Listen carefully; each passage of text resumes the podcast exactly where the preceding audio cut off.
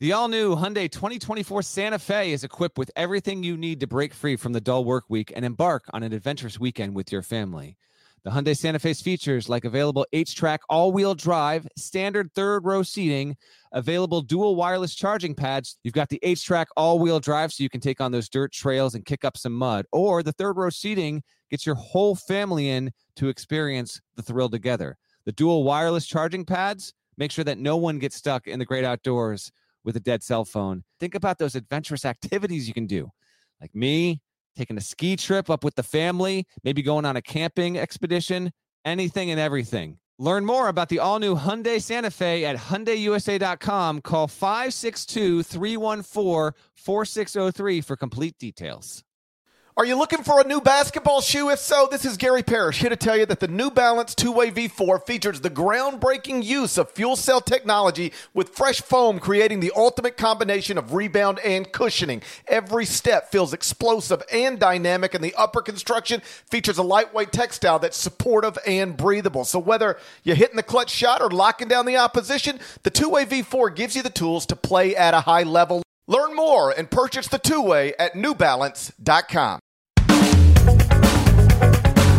Hey there, Scary Gary Parrish. Welcome back to the CBS Sports Eye on College Basketball Podcast, where we sometimes discuss camel fighting, dodo birds, and leaky black. Matt Norlander is here with me. If you're watching on YouTube, please smash the like button like you're Brandon Davies. You have consent. And if you haven't yet subscribed to the YouTube channel, please go ahead and knock that out while you're here. Let's get into it. I want to start today with UCLA which improved to 15 and 2 late Thursday with a 68 49 win over Utah. Now, in and of itself, that's not really notable. Utah hasn't been the same since left the program for a second time. But it is worth noting that UCLA is now 6 and 0 in the Pac 12 after being picked to win the Pac 12, making the Bruins the only power conference team that's living up to expectations after being picked in the preseason to win its league. We noted this earlier in the week. Baylor was picked to win the Big 12, but is just one and three in the Big 12. Indiana was picked to win the Big 10, but is just one and four in the Big 10. Creighton picked to win the Big East, just three and three in the Big East. Kentucky picked to win the SEC. Woo! One and three in the SEC. Fans want the coach fired. North Carolina was picked to win the ACC, just three and three in the ACC. A lot of disappointing teams out there but not UCLA. The Bruins were picked to win the Pac 12 and are now 15 and 2 overall, 6 and 0 in the Pac 12, alone atop the league standings and on a 12 game winning streak, which is the third longest in the country and tops among power conference schools. Deadleg, I couldn't help but notice you got UCLA second in your weekly power rankings. Tell folks why you're so high on Mick Cronin's Bruins, besides the obvious reason Mick Cronin's the coach. That, we start. We always start with with Cronin being the coach there. UCLA has also won 12 in a row. It's the third longest streak in the country. Hasn't lost since November 20th. So power rankings.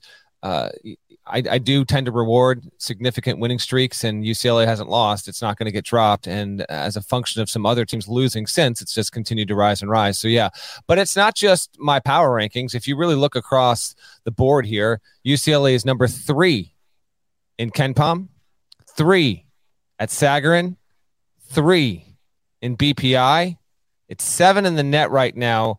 It's a little. It's you know. It's between like you know six and ten overall in in traditional uh, or at least results based metrics. It's also third at Torvik. So why the hell not? Let's start with let's start with the Bruins here real quick off the top, just to at least at least highlight them. They've got a they've got a nondescript game at home this Saturday. Uh, it's the Fox primetime game, eight o'clock, I think, against Colorado. It, it won't be news if they win, and we'll talk about the Bruins again next weekend because they actually play at Arizona next Saturday. So that arguably could be the game of the weekend there. But at least shine a light on the fact that the Bruins have been able to. I think Cronin has been able to elevate the program here to top 10 levels since making the surprise run to the final four when he did so going from first four to final four. He got there in 1920 there was no tournament then. Ucla was pacing to being a tournament team was really a bubble team overall. Then squeaks in, makes the final four. There was the UNC like buzz before there was UNC buzz about they made the final four. Should they be a top five team? I remember selling that notion, but buying UCLA being, you know, top 10 level ish. They wound up finishing 11th at KenPom last season and making the Sweet 16. Uh, lo and behold, losing back. I am back. All right, you got me back. My I don't I don't know What to tell you, man? I dropped out there. I don't know when you lost me, but I'm back. If, can you hear me, GP? I can hear you now. I was just sitting here posing. Okay, I'll continue what I was saying. I'll just I'll just stroll through this real quick. Yeah, Wi-Fi completely dropped there, but we are we are back. What do you want from me? Uh Cronin has been able to take last year, good year. I actually don't think they even I I don't think that UCLA failed to completely meet expectations. I actually thought the expectation should have been them to be a top 10 team. And now it's been a top five team. Only losses, both respectable. Illinois and Baylor. No, Illinois and Baylor aren't necessarily top 15 teams, but those are on neutral courts. And they were competitive games there. And now, yeah, UCLA to me is not just second in my power rankings, but if I had to even remove that and build out a tournament resume. Like they're clearly a two seed at worst. And I, there's a strong case that they're a top five team in the country. They rate top five in defensive efficiency. And even like Adem Bo- like Amari Bailey, you can go off on all that if you want, jokes all aside. Adem Bona has been the freshman that has really come on strong as of late. And his play, I mean, he had 15 against Utah, 18 against Washington recently, a recent Pac 12 freshman of the week. He has been quality on top of the fact that Jaquez is a top 10 player, top 15 player in the country. Tiger Campbell, I wouldn't take five point guards over him personally. Jalen Clark is a wonderful two way player. So when I talked to Cronin about this, when I saw him at the CBS Sports Classic when they had no issues with Kentucky, and I think I mentioned this on the pod, he just mentioned the fact that it's the fact that Jaquez, Campbell, and Clark, they're they're they're they're like practically best of friends off the floor and then the locker room itself he just he says i have no issues. David singleton's been there forever. So they because they haven't had a lot of high profile games they've been a little bit off the radar. But uh but wake up america. Best coach in ucla history has this team rolling and potentially headed toward a one seed in a couple of months. The problem when you drop is that I don't know if it's you or if it's me because I'm still having internet problems. C Spire is going to be at my house today at two o'clock to try to resolve my issues. I'm going to have so, to call Spectrum. So I got Spectrum now. We got we got issues here. It's yeah. So when you dropped, I thought it might have been me. I, so I just sort of sitting here looking pretty and stuff. I just sort of sat here just like this. I was just sitting here like this for 30 seconds or whatever. I didn't know what to do. I didn't know what to do. Um, listen, UCLA is obviously good. Does it bother you at all? Not bother you. That's not the right word. But they are 0 2 against top 25 KenPom teams. They lost to Illinois Baylor. They have lost to the two best teams they've played. They don't currently have a win over a team ranked in my top 25 and one, a team ranked in the AP poll, coaches poll, or the top 35 of the net.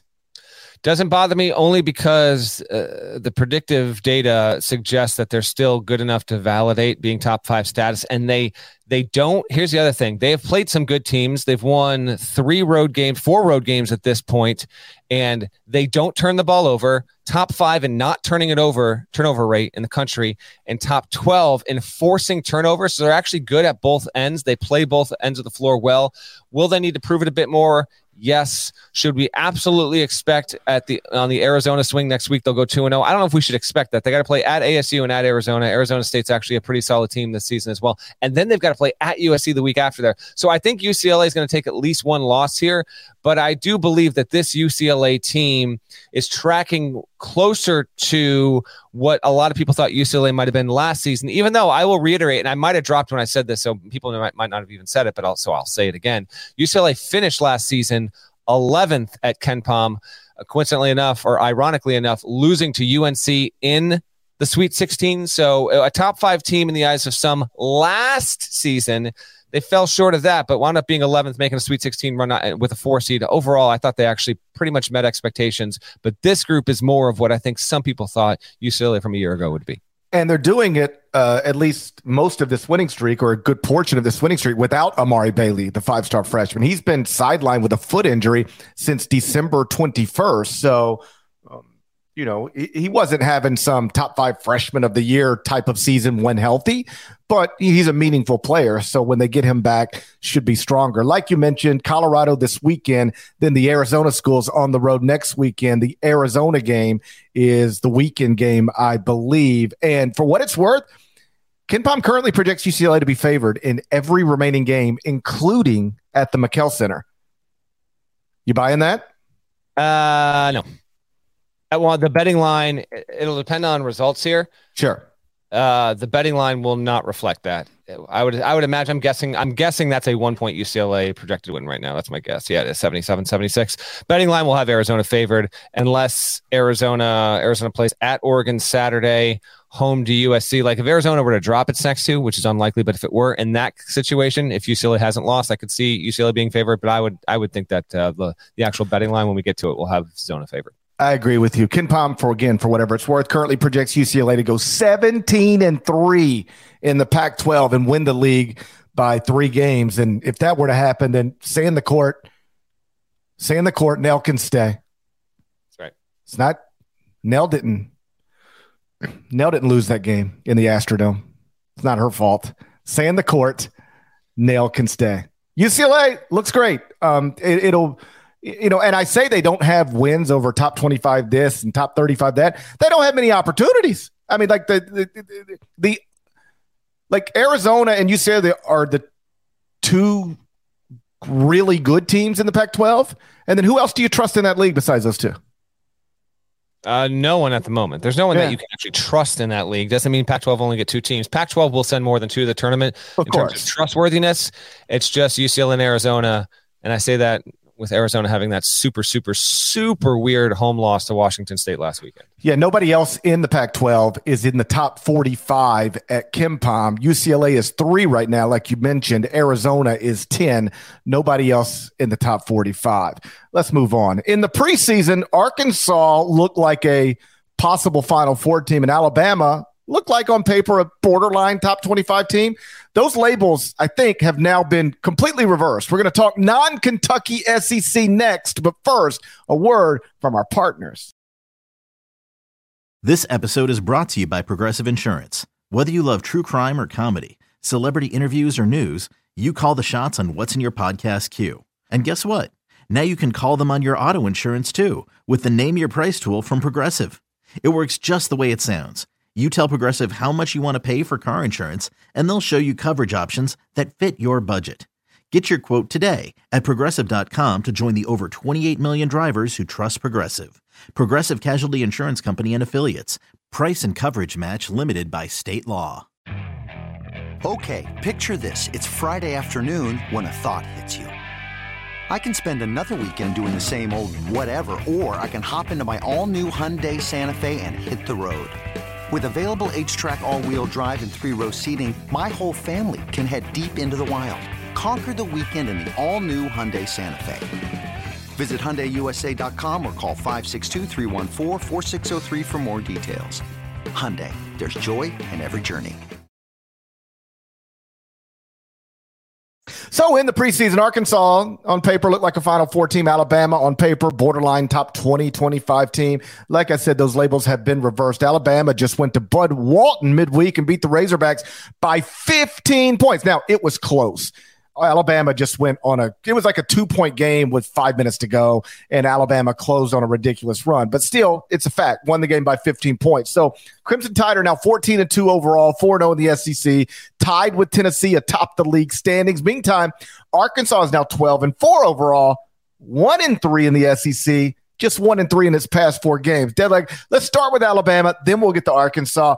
Does Nate Oats have the best team in the SEC? Yeah, that's good. Uh, I mean, if all right, let me. You're picking between Alabama and Tennessee. Probably. I know. If if they played tomorrow, neutral, on a on a neutral, middle of South Dakota, our classic setup. Who are you taking? I'm taking Alabama. I th- I think I would take Alabama.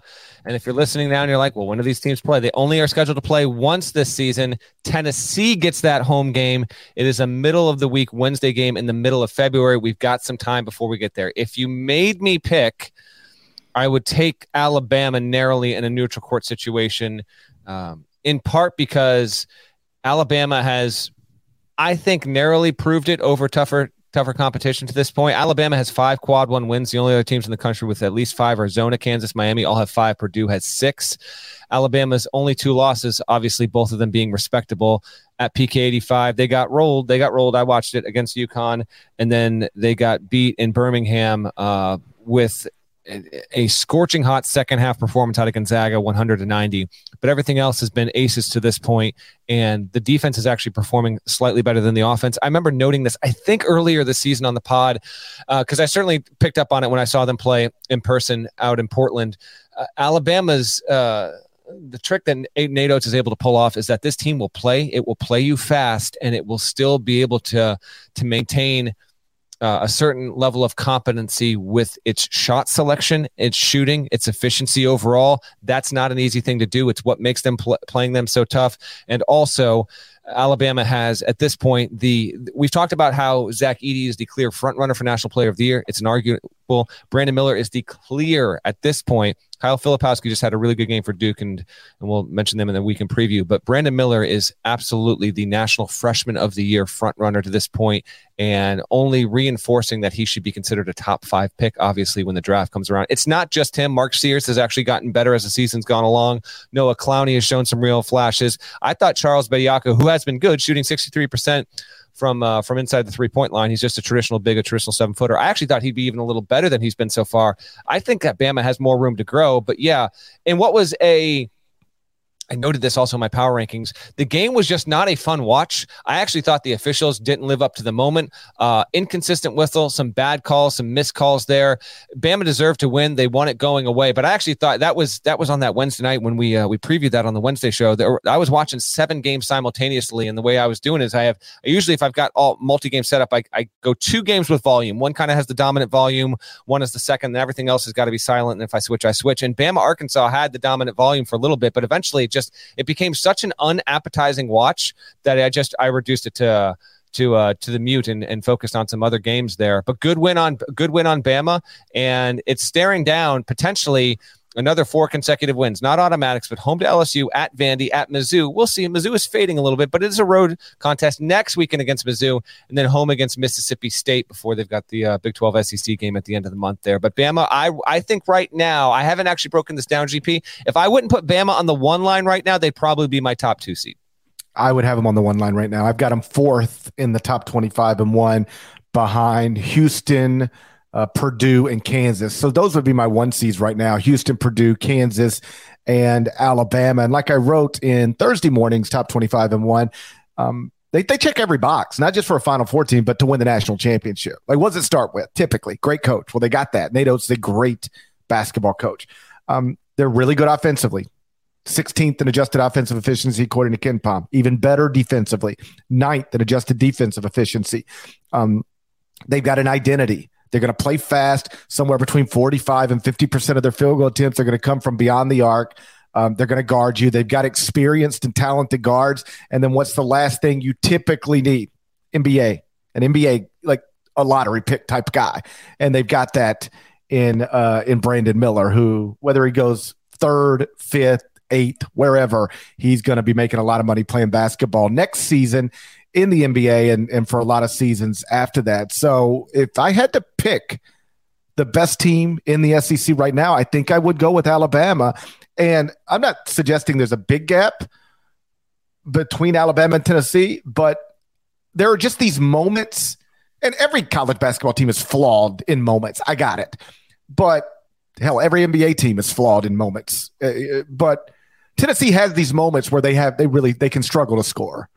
And I I don't think Alabama is as susceptible to running into that as Tennessee might be. I just think Alabama's probably not as good defensively as Tennessee. Certainly the numbers show that. But they're good enough. And offensively they are they are better than Tennessee. And that's why I would lean slightly uh, in that direction, but I'd be willing to to reconsider at a at a later date. As for Arkansas, uh, the Hogs are 12 and 4. That sounds fine, I guess, but they have lost three of their past four, the past two by double digits. And as I also wrote in Thursday's top 25 and 1, I do think we've reached the place where it's fair to wonder just how good are they? Because they're not operating with the roster that people looked at and then ranked them preseason top 10. Uh, they do not have Nick Smith Jr., who's dealing with a lingering knee injury issue. Let's call it an issue. And they do not have Trevon Brazile, who tore his ACL and is out for the season. That's two of the top four scores on the team. Mm-hmm. It is their best incoming recruit slash best NBA prospect and their second, what appears to be their second best transfer. And I don't care if we're talking about Eric Musselman, who is terrific, or most coaches in the country. Now, the, the one exception to this is last season, Kelvin Sampson. But most coaches in the country lose two of their top four, and you've got real problems in a league like the SEC. Now, Kelvin lost two of his top four, and it was fine. Partly, I guess, because they played in the AAC, but you know they also marched that thing all the way to to the Elite Eight. You know, that was why I believe at CBS Sports we named Kelvin Sampson the national coach of the year. Um, you know, I, I, wouldn't rule anything out because I'm a big believer in in Muss, but ask any coach, you lose your best NBA prospect to your top four. You know, what does that do to the to your perceived ceiling? And they'll tell you it, it it's almost always going to lower it. I would agree. Um, couple quickies on Arkansas. Uh, they'll win more games. I believe. I actually, I'm not predicting this, but put me down for, put me down for 15% chance this thing actually goes way sideways and they go from like 11 and 1 to not making the tournament. The reason why I say this is if you look at the resume to this point, the best win is against Oklahoma on a neutral and then San Diego State on a neutral. Those are two really good ones that are going to carry it. I think they're going, but they're so unreliable on offense. They're going to have to win ugly. So losing three of the past four, uh, LSU, Auburn, Bama, and now three point shooting is not everything, but it is obviously so significant uh, in modern college basketball at all levels. Arkansas, I talked to Muss about this like nine days ago. I, I, I wrote about Nick Smith for the court report, and then I kind of talked about Arkansas team overall with Muss. Nick Smith Jr. and Trevon Brazile were their two most reliable three point shooters. And Muss even told me, he's like, we are adjusting and we had a whole plan for how we wanted to run our offense, and we don't have the two guys we wanted to run it through. So it's a major adjustment. Arkansas ranks 347 out of 363. 347th out of 363 teams in three point accuracy. It also doesn't take a lot. 350th in three point attempt rate. The best three point shooter. I, I really like Anthony Black's game. Um, I actually really hope he will have the potential to be drafted this year. I think he could pop and be a top 15 player in the country next season if he opts to come back. He's their best three point shooter right now. He's making 30.4% of his threes, and he doesn't take a lot. He takes like two and a half per game. So, you know, so it, there's there's a lot to be desired on that end of the floor. Now, the defense is good enough. Muss is a good coach. I think they'll get it done, but it would not stun me if they really stumble because they've still got to play at Missouri. They got to go at Baylor. Kentucky's a mess, but they do have to play at Rupp. Got to play at Bama. Got to play at Tennessee. It, it's not going to be easy. And I did have Arkansas preseason top 10. I thought Arkansas had a healthy shot at being the second best team. I had Kentucky. I mean, I was Samsonite. I could not have been more way off on both of these teams. I think they'll ultimately be okay, but I think Hogs fans might be having this concern. Now we'll see if Nick Smith Jr. returns. If he returns, and the hope is there that he will be able to, that could help alleviate some things. They are going to certainly need him. He has a knee issue, it's been plaguing him.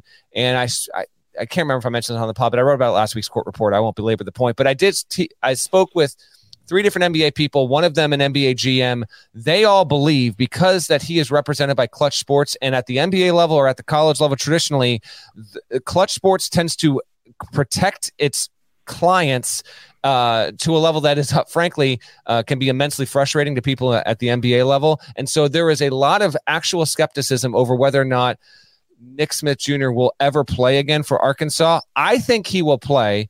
And I've been told that he is eager to play, but they are simply not going to put him out there if he's not 100%. And I don't feel as though he could hurt the knee again and maybe damage his stock because he could not play again and would have a. I think he has a lock to be a top eight. If he doesn't play again, he could still conceivably go in the top five. So they are trying to strike a balance there. No one really knows. It is an ongoing plot point, but they they will probably need him to come back if they want to be a factor in the SEC and really have a chance in the NCAA tournament. Needless to say, and I'll be quick on this, um, if he's hurt, he should not play. If he's not 100%, he should not play. And this goes for anybody. If you don't want to play college basketball because you're a projected top 10 pick, and you just want to sit it out, wait for the draft, it's fine with me. I understand it. I don't like when you commit to play in college basketball and you're on a team and the coaches are counting on you and then you just decide, hey, I'm a top 10 pick. I'm not going to do this anymore. I don't like that. Like, again, if you want to skip college, fine with me. If you're actually hurt, of course, don't play. If you're not 100%, and so there is a risk element in playing, don't play. You, you, you millions of dollars are at stake. But if if he is medically cleared to play and they say, listen, there's nothing wrong here, it, it's up to him if he wants to play. But there's no there's no reason physically that he can't play. I would prefer him to play. I remember a few years ago when Zion got hurt midseason, and there were people saying, "Hey, you're the number one pick in the draft. Shut it down." And he said, "Absolutely not. Like I'm a I'm on this team. I committed to be on this team. I want to play college basketball. I know I'm risking something, but I was risking something before I got hurt. And everybody's risking something to some degree, probably me more than most, more than any. But I, I, I told these people I was going to be there with them and I'm going to see it through. Uh, James Wiseman was obviously the other end of the spectrum on that. Uh, like I said, I'm not somebody who says if you don't play in college, you're making a mistake. If you decide I'm skipping college because I'm already a top 10 pick and I'm just going to train, that is totally fine with me. I don't care. Like college basketball survived without LeBron James, without Amar'e Stoudemire, without Kobe Bryant, without Kevin Garnett. College basketball be fine. But I think when you commit to a team and the coaches have game planned everything around you, if you are able to come back and play, then you should come back and play. And I, I if he reaches that point where the doctors, trainers, everybody agrees – he is 100% ready to go if he wants to go.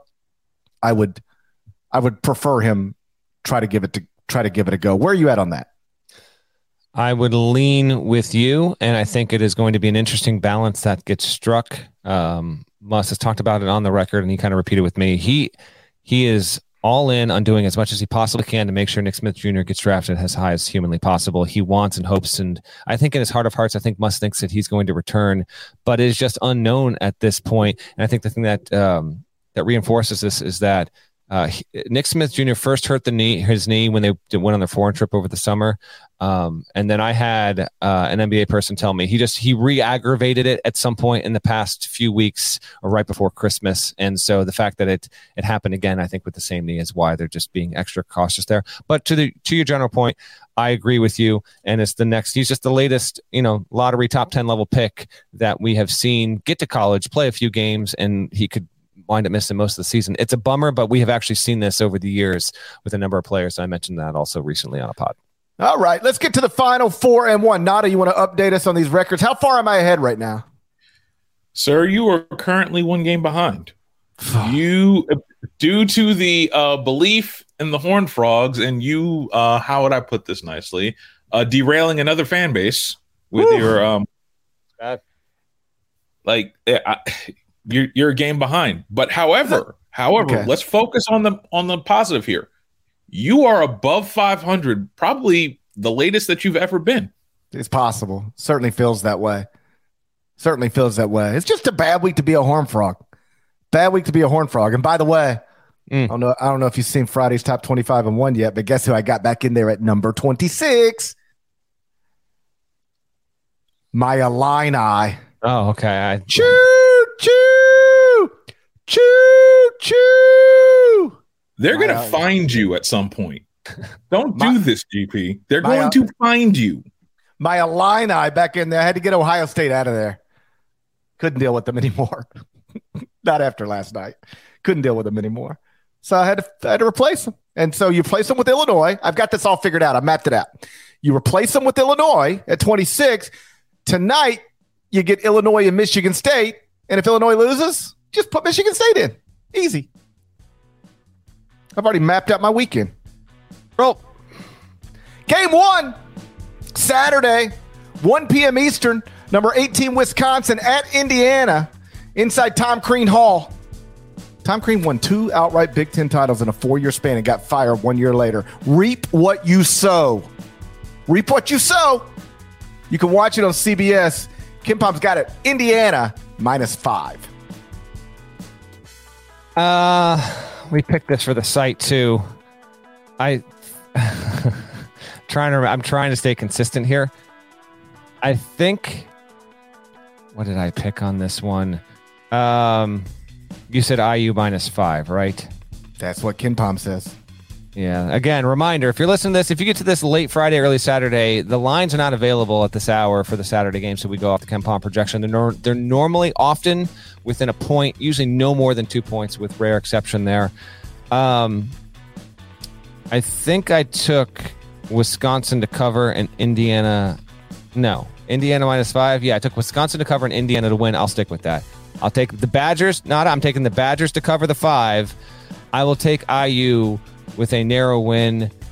Gracious, does that fan base need it? Ten and six right now, and uh, does not have an NCAA tournament resume. Indiana is the Big Ten's Kentucky. Yes. And won't Kentucky fans love to hear that? Kentucky and Indiana fans, you guys should, if you can get the internet back, you guys should get together like a in a Twitter Spaces or something. Isn't that a thing? Twitter Spaces. I think so. Yeah, Kentucky fans and Indiana fans should do a Twitter Spaces. They can talk about how things were supposed to go so differently this season. Indiana needs this bad. They're gonna drop to one and five in the Big Ten if they don't win this game. One and five in the Big Ten after being the Big Ten favorite. I'm taking Indiana. I'm laying points. I'm going with my Hoosiers. Game two, Saturday, 2 p.m. Eastern. It's number 11 Kansas State at number 17 TCU inside Kirby Smart Arena. Kirby Smart after That's what he did. cold. I know. I got you. That's cold though. It's tough. Um, Kirby Smart gets that was part of winning the national championship game in such overwhelming fashion. They have now changed the name of TCU's basketball arena. They've named it after the Georgia football coach, Kirby Smart Arena. You can watch this one on E ESPN2. KenPom has it TCU minus two. Someone might need to fact check this, but I want to say TCU's men's basketball team is now 0 2. Its football team 0 1 since Parrish debuted his Horn Frog impersonation. Again, he cannot stop destroying fan bases. It's just what he does, it's his thing. I will, uh, I have to take, give me, give me TCU. Cover, win. K State 15 and 1 on the road here. Uh, it's got a tough one too coming up TCU, and then uh, and then it'll host Kansas. Will uh, will the Wildcats there? I will go TCU. Kansas You're State. a, you're a horn you're a horn frog. I am not. Um, yeah, I'll go. I'll go. I'll go TCU, and then give me. Uh, Mike Miles has been outstanding this season. Mike Miles is coming off of okay his past five, his past six games 18 21 23 33 18 16 give me tcu with the win and a good game for mr miles i'll set mike miles at 24 points in this one for the winning horn frogs I can't pick against Jerome Tang. He's a Scott Drew disciple. He's a Scott Drew disciple. Kansas State's the best story in college basketball. Picked to finish last in the Big 12, now tied for first in the Big 12. 15 and 1, nine game winning streak, got road wins over Texas and Baylor. If you can win at Texas, you can win at Baylor, you can win at TCU, can't you? theoretically I think Kansas State goes inside Kirby Smart Arena and extends its winning streak, stays atop the Big 12 standings. Game three, Saturday, 4 p.m. Eastern, number 14 Iowa State at number two Kansas inside Bill Self Fieldhouse. He deserves that. You can watch it on ESPN Plus. KenPom's got it Kansas minus eight. Boy, they put them Jayhawks on ESPN Plus a little Uh, bit. my man GP just gave you the heads up. Everyone listening, if the when we get time for this, remind the people of the time this game is tipping off. Uh, Saturday, 4 p.m. Eastern. It is uh, the the the two, it's two of the three first place teams in the Big 12, and they're gonna be streaming, baby, streaming, streaming, Reminding streaming on so, yeah, Saturday. when it gets to four Eastern and you're flipping through, you, the, if you're if you're still a cable household, you're gonna have to bring up the streamer, ESPN Plus. If you don't have it, you're gonna have to pony up and get it done. Uh, this is the third game in the final four and one. As a reminder, you have to go opposite me. I will take Kansas at home to win and to cover. It is a fair, given the way Iowa State plays and how well Iowa State has been.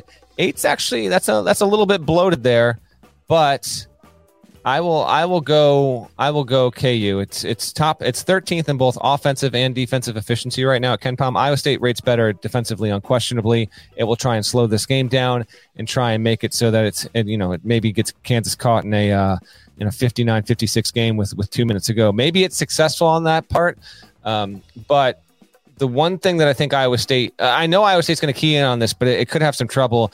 It's the best team at, at turning over teams in the country. No one turns teams over at a, at a greater rate in college basketball than Iowa State. But the problem is, Dajuan Harris is as sure-headed and steady as almost any point in America, and he is he is so reliable that he just might be the fly in that ointment there. I think he'll have a good game. I think Jalen Wilson will play well. Give me Kevin McCullar to be the stud in this one. I will take Kansas to win and cover that eight. I think Kansas is due for a blowout at home. You know, they got pushed by Oklahoma State, got pushed by Oklahoma. I think they're due for a blowout at home, but I got to go opposite you. It's out of your hands. It's out of my hands. So if people say, "Hey, GP, I saw on CBSSports.com you laid the points with Kansas, and now you're on the and now you're on the podcast taking Iowa State plus eight. What gives? You playing both sides? No, this is out of my hands. I send in my I send in my picks to Marcus Nelson on a Thursday night, and then Deadleg comes on the podcast on Friday morning, and and he picks Kansas, which means I got to go with Iowa State. It's not my fault. Game four Sunday noon Eastern. It's number 25 Marquette at number 12 Xavier inside the Pete Gillen Center. You can watch it on Fox. KenPom has it Xavier minus two. Game of the weekend here. Xavier still hasn't lost in Big East play. Marquette coming off a win at home on Wednesday, now 14 and 4. Beat UConn, looking damn good. Uh, what a tasty, tasty one this is. And reminder, if you're if you're if you're listening but you're not really listening, this is not a Saturday game. This is your Sunday noon Eastern game, easy end to the Sunday slate of, uh, of NFL playoff games as well. Sean Miller has restored in, in, no time Xavier back to the level, if not above, where it was uh, before Travis Steele got there. And Travis Steele, you know, he, he did a okay job, but he just didn't do a good enough job to, to, to keep the gig. And it's just it is what it is. But Miller, has why Travis Steele got to take stray bullets on the podcast? I'm just saying it, it is a fact that under Travis Steele, Xavier did not have an NCAA tournament level team for four years. That was the longest drought that program had seen since the early 1980s. Sean Miller comes in. We look up 6 and 0, tied atop the Big East with Providence, a 14 3 overall record there. And Xavier fans, uh, they're on cloud nine right now.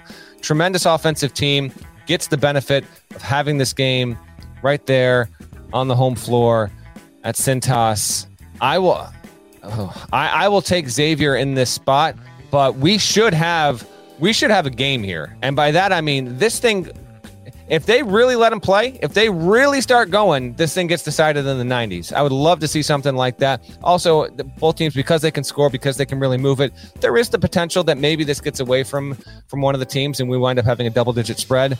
But I will lean against that. Give me Xavier to win and to cover. But I'm thinking, give me uh, give me X like 90 to 83, but it's a competitive 90 to 83. And in doing so, Xavier continues to ascend and uh, and make me look good because I picked that team to win the Big East, my man. Look at you. Yeah, look at right. you. I think I with some I think you had him seventh. Uh, there's no way I did that. I wouldn't have done that. That didn't sound like something I would have done. Okay. But I did. I know I didn't. I know I didn't pick Xavier to win the league. Would you right now, you're still picking Xavier State. Of course you are. If they're six and zero, oh. hey, you know what? I'm bailing. I'm bailing now. Hey, you guys are even better than I thought you would be. But I got to go now. That's now, right. Um, yeah, I mean Xavier's on a ten game winning streak. Marquette's on a five game winning streak. Both of these teams are playing at a really high level. They're not just teams that are ranked right now or, uh, uh, you know, got good records right now. They're, they're like playing their best basketball, or at least some version of their best basketball right now. So I'm with you. This is going to be terrific on Sunday. Needless to say, we'll be focused on Bills Dolphins because that's on CBS. It's America's most watched network. It's the network of stars. But we'll we'll try to keep an eye on Marquette Xavier as well. Yeah, I just I said this the other night when we were in studio. We had Connecticut and Marquette on our air CBS Sports Network, and I said I think Connecticut is better than Marquette, but I don't think they'll win at Marquette tonight. I'll take the home team. and that's I'd say some sim. I don't know that I think Marquette's better than Xavier, but I do think they're comparable teams. And when you got comparable teams, I'm going to take the home team. I'll lay two points with Xavier. I'll take the Musketeers inside the Pete Gillen Center. All right, game five. Put out a poll on the podcast Twitter account. Four options. Audience picked the game with 29.7% of the vote. Here it is. Game five. Saturday, 2 Eastern, ESPN Plus. North Texas. Okay. At one loss, Florida Atlantic. It was a narrow, narrow, narrow vote. I'll reveal if you voted. You know the you know the games involved, but if you didn't check it, I'll I'll reveal at the uh, at the back end as we preview the rest of the weekend. Just what else uh, what else I was considering there. But how about this? CUSA special. Florida Atlantic is 15 and one. North Texas preseason favorite is 14 and three. Uh, KenPom's got the line. Florida Atlantic minus five. Before we pick the game, I will note this is going to be on Greg Gant court. All Greg right. Gant, of course, all time leading scorer in school history at FAU, 1,972 points. A big shouts to Greg Gant. I have a trivia time three times over before you pick this game. Ready? Come on.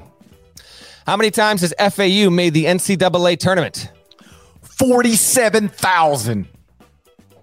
Give me an honest guess. Four. One, 2002. Yep. What year did FAU join Division One? You know it happened before 2002. I do know that. I've always known that. I've known that my whole life. I'm going to say ni- 1993. Ooh, look at you. You're hot. 94. Not Oh, bad. I'm going to count that as a win. Count that as a win. Last one. I got trivia time this by Fran Dunphy about seven years ago. Hmm. So here we go. Love Fran Dunphy. FAU, Florida Atlantic University, based in Boca Raton, Florida. Yep. Greater Miami. Yep. You know the nickname, right? The Owls. There are four owls in men's Division One sports. Florida Atlantic is one of them. Play Temple. along at home. Hold on. Play along at home. If you th- pause it, if you want to take a noodle, uh, name the other three. Florida Atlantic's one of four owls. Who are the other three schools that are owls? Well, Temple, obviously. Shouts to Fran Dunphy. Shouts to Fran Dunphy. That's why he asked me because he was at Temple. Yeah. And then it's um Kentucky. They should change. They don't deserve to be Wildcats anymore. Yeah, they the Kentucky Owls. I'm I would actually be in favor of that because there's too many damn Wildcats. There's there's like at least twelve too many Wildcats.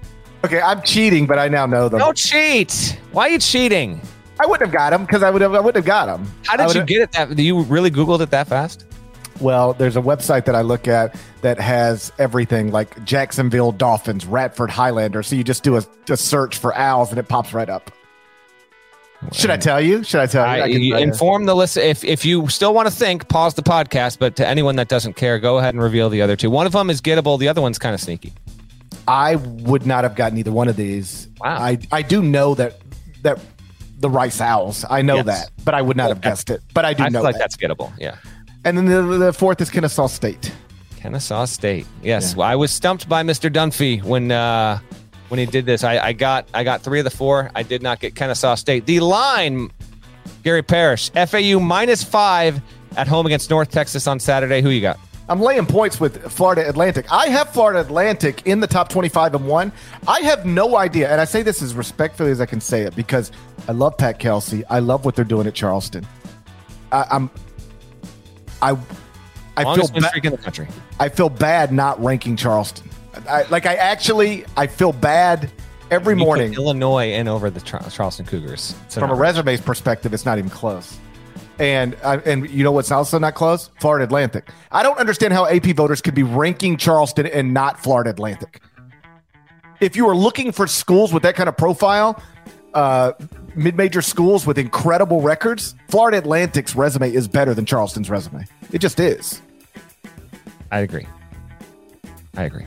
I don't really understand where the whole like I'm happy for Charleston because I love how much it means to you them. can't stand this program. It's quite clear, actually. No, I, I'm trying to. I'm trying to say this as honestly as I can say it. I am happy for Charleston because I see how much it means to Pat and that program and the city, the whole deal. I'm happy for them. I root for them, but I don't understand it. I don't understand how they got into the top 25 of the AP poll with the resume that, that they have right now. They don't have big wins. They don't have a big win. They don't have strong computer numbers. Like often to get ranked, you got to have you've got to have a resume that suggests it or computer numbers that suggest it. And they don't have either one, except for maybe strength of record. They have a strong strength of record, but outside of that, they don't have strong computer numbers and they don't have a strong resume. This is incredible, by the way. I'm asking you to pick a North Texas Florida Atlantic game, and you are burying the Cougars. No, I'm not. What I'm saying, what I'm saying is, I don't under. The reason I'm bringing it up now is because I have Florida Atlantic ranked, and I don't have Charleston ranked. And sometimes people will ask me about that. And from my perspective, when you look at those two schools, it's not close. Who should be ranked and who shouldn't be? I got both in my power ranking, so love to uh, both Charleston and FAU. That being said, you've got a game to pick. FAU minus five against North Texas. By the way, FAU beat North Texas on the road in December by four points, as a reminder. I love Charleston. I hope that's clear. I spend vacation time there for crying out loud. I've covered a game there. I hope they win every game when they play for the, for the rest of Earth. Mm. I hope that I hope Charleston never loses again. Okay. Actually, I don't because if that happens, then the people are going to be hitting me about why why didn't you rank them on January thirteenth? That's right, idiot. I'll get called an idiot. Nobody likes that, do they? I figure at some point you're going to pick this game. I picked Florida Atlantic. First words out of my mouth. Oh, okay, I missed that entirely. You got FAU covering the five. I will go North Texas. Florida Atlantic escaped in overtime against FIU on Wednesday. Actually, really got it's another streaming game. I caught that. Uh, kind of uh, pulled a Houdini there. Florida Atlantic in its past four games: a four-point win at no- North Texas, a two-point win at home over UAB, a four-point win at home over Charlotte, and then a four-point win in overtime. Um, I will take Texas to finish inside that number. Grant McCasland's a really good coach, so we will not. We are we are diverging on that. Quick, quick heads up on everything else to be aware of. Friday, got a good one. Michigan State at Illinois, nine Eastern, FS1. Illinois is playing six games in a 15 day stretch. Right now, the Illini are two and three in the Big Ten. That's the team that GP has ahead of Charleston in his rankings. As a reminder, Michigan State is four and one. It would help produce push for separation in the league if Illinois can hold serve at home Friday night and beat Michigan State. Um, also Friday, pair of 12 and 5 teams vying for top spot in the A10. We got VCU at Dayton, 9 Eastern, ESPN2. Kind of tasty. Neither team will have an at-large resume, you wouldn't think, barring literally running uh, all the way to the A10 postseason bracket without a loss. But that's a good one. And then the other one on Friday, Utah State at Nevada, 11 Eastern, FS1. Nevada, 34th in the net. Utah State is almost like a metrics teacher's pet. It's 24th in the net, but looking for its first quad win, uh, quad one win on Friday. Saturday, Kentucky at Tennessee, noon Eastern. Kentucky is in uh, is is a decent three point shooting team. 37.9% from the field, but it averages only 19 or so per game. Um, Tennessee's three point defense GP is 20.9%. That would be by far the best in the history of college basketball. I have to think there will be regression to the mean, but just for fun, over under Kentucky 25% from three against Tennessee on Saturday. Over. Over under 5.5 made three pointers by Kentucky against Tennessee on Saturday. Over. And okay. they'll still and they'll still lose. All right, duly noted. I asked a question. I got to stick myself to it as well. I will say Kentucky goes over 5.5 made threes. I will say it goes under 25% from three. Elsewhere on Saturday, Providence at Creighton is a 2 Eastern FS1 tip. Providence off to its first 6 0 start ever in Big East play and they don't have a single starter back from last year's Sweet 16 team. Ed Cooley uh, is not on the Jerome Tang uh, shelf right now, I guess, for National Coach of the Year, but for a second straight year, he is uh, right now has to be in the top five for consideration. Creighton, it's desperation time. Nine and eight team must win game. Duke at Clemson, five Eastern, ACC Network. This was second place, barely it had the lead in the poll for the Final Four and one, literally until the final hour. Got 29.4% of the vote. Clemson is six uh six and zero in ACC play. When's the last time it got to seven and zero? Oh, GP. Uh, 1993. It never happened. They their previous best start ever was 5 and 0 in 96 97. Clemson trying to get to 7 0 for the first time ever. I'd actually be curious to know Duke right now is, is two games behind the loss column in ACC play. I'd set the over under at like 3.5 times ever. Duke has played Clemson while being two games behind. Clemson in the ACC standing. So um, that's pretty much what to know on uh, on Saturday. Arizona, Oregon, New Mexico, San Diego State, CBS Sports Network. 9 Eastern. Keep an eye on that. That was also in the poll there. And then, um, yeah, I guess that's pretty much it. GP's got to get out of here. Uh, there's a couple more on Sunday, but it's a Quickie Friday episode. Let's wrap up this puppy. It should be a fun weekend. Can't wait to talk about it on Sunday. Shouts to Devin Downey. Shouts to Chester, South Carolina. Shouts to Huck, Larnell. Thank you guys once again for listening to the on College Basketball Podcast. If you're not subscribed, please go subscribe. Spotify, Apple Podcasts, anywhere you get podcasts at Apple. Uh, leave some comments. More of us than there are of them. It needs to be reflected. If you're not subscribed to the YouTube channel, please do that as well. And we will talk to you again Sunday. Till then, take care.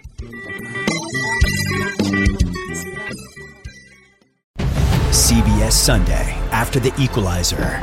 You collect rewards, right? This is how I make my living. It's the season finale Everyone's looking for something. of Tracker. You strong swimmer? So so. So so. So so's okay. Justin Hartley stars. How you survive? You make quick, smart decisions, and you never let panic take the wheel. Sounds cool. It is cool, actually. Very cool. Tracker, CBS season finale Sunday after the equalizer on CBS and streaming on Paramount Plus.